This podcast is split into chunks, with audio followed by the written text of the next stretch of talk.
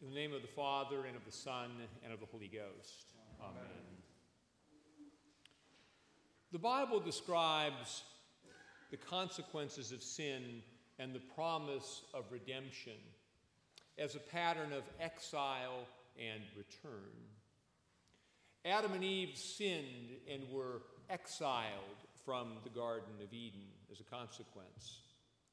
Then God called Abraham, Isaac, and Jacob and brought their descendants into the promised land, a place where God's redeemed people were to live in harmony with God.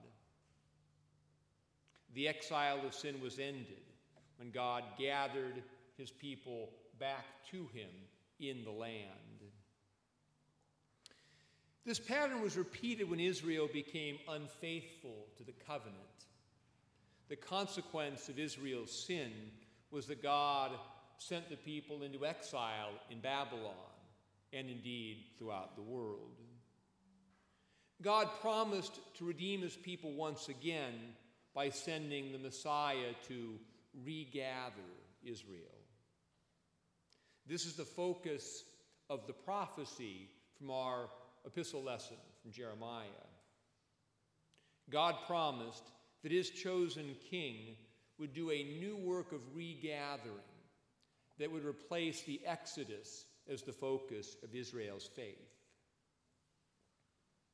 Quote, they shall no more say, The Lord liveth, which brought up the children of Israel out of the land of Egypt, but the Lord liveth, which brought up and which led the seed of the house of Israel out of the north country, and from all countries whither I had driven them, and they shall dwell in their own land.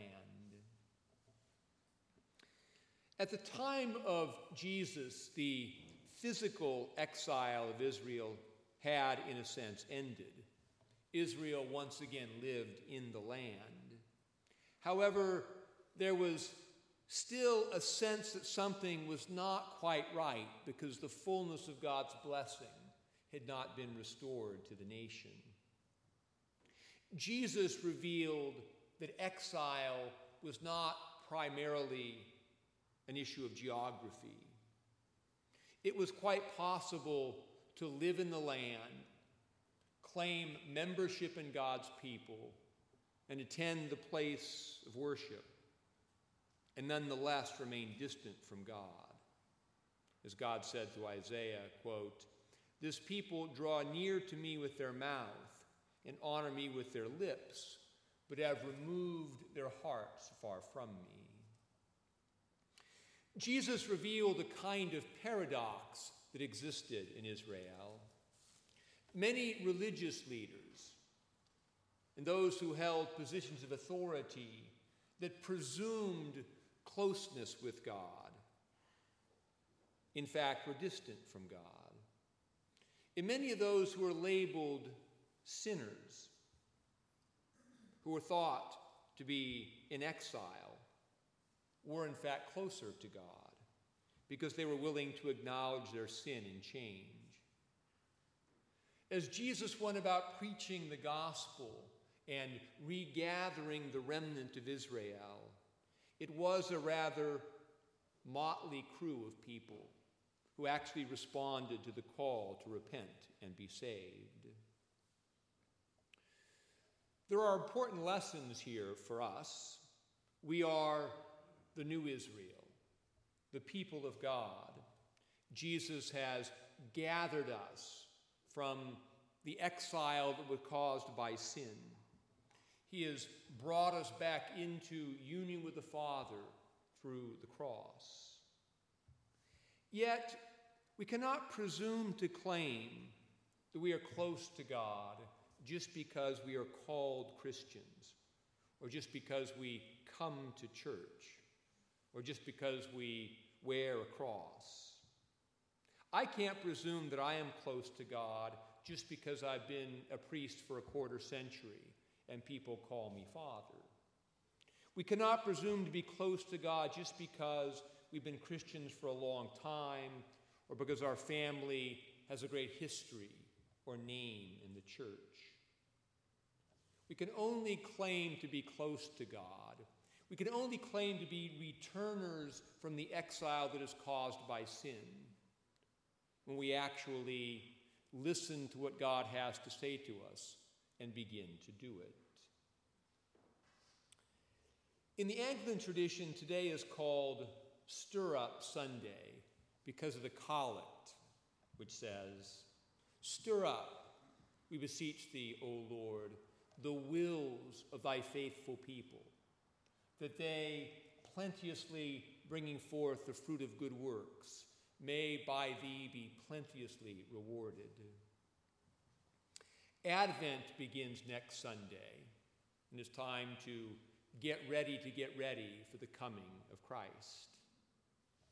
It is instructive that the collect asks God to stir up our wills and not our emotions. Our wills are the ground of our decision and behavior. It is the part of us that determines what do you want to do. This is different from asking what you feel like doing or what you think you ought to do. Your will is what you really want to do in your heart of hearts. Many people stumble in the Christian life because their practice of the faith depends upon their emotions rather than their will.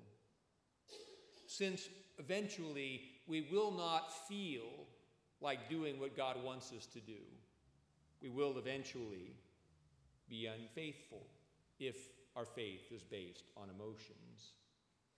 Many stumble because they know they ought to want to do what God wants, but they really don't want to do it.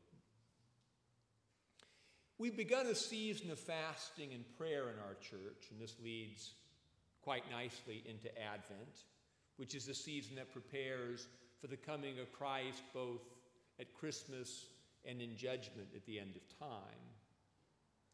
Though fasting has been practiced by Christians throughout history, fasting is a strange thing in American Christianity. Why is it that we are so afraid of fasting? I think the answer is fairly obvious. We like our food, drink, and stuff too much. And we are reluctant to embrace a practice that calls us habitually to turn away from these things. We are comfortable in our habits and patterns, and our will is not to change them. The problem is that when we are controlled by our appetites, we exist in a state of exile from God. In the feeding miracles of Jesus, there is a common pattern. Jesus leads a multitude of people away from the hustle of life and into a deserted place where there is nothing to eat. And while people are in this state of hunger and want, Jesus reveals himself to them through a feeding miracle. This is the pattern of fasting. We remove ourselves from food and the noise of life in order to enter into a state of hunger that will be filled by Jesus, the bread of life. The condition of being full of stuff, of being satiated, has always been a spiritually dangerous condition. It led to the original sin, and it led to Israel being exiled from the land. When we are full of stuff, we tend to drift away from God into a sort of exile. Fasting is a way to reverse the pattern.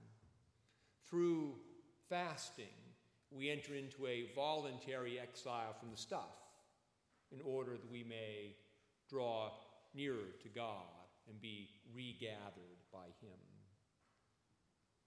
When we are fed with the bread of life, the food that really satisfies, we come to desire more of it. That is to say, through fasting, God stirs up our wills so that we may begin more fully and completely to will the will of God. There is great individual benefit when one person turns from things to God. But there is a tremendous corporate benefit when a whole church empties itself in order to be filled with Christ. As we pray on this Sunday before Advent, stir up, we beseech thee, O Lord, the wills of thy faithful people, that they, plenteously bringing forth the fruit of good works, may by thee be plenteously rewarded. In the name of the Father, and of the Son, and of the Holy Ghost. Amen.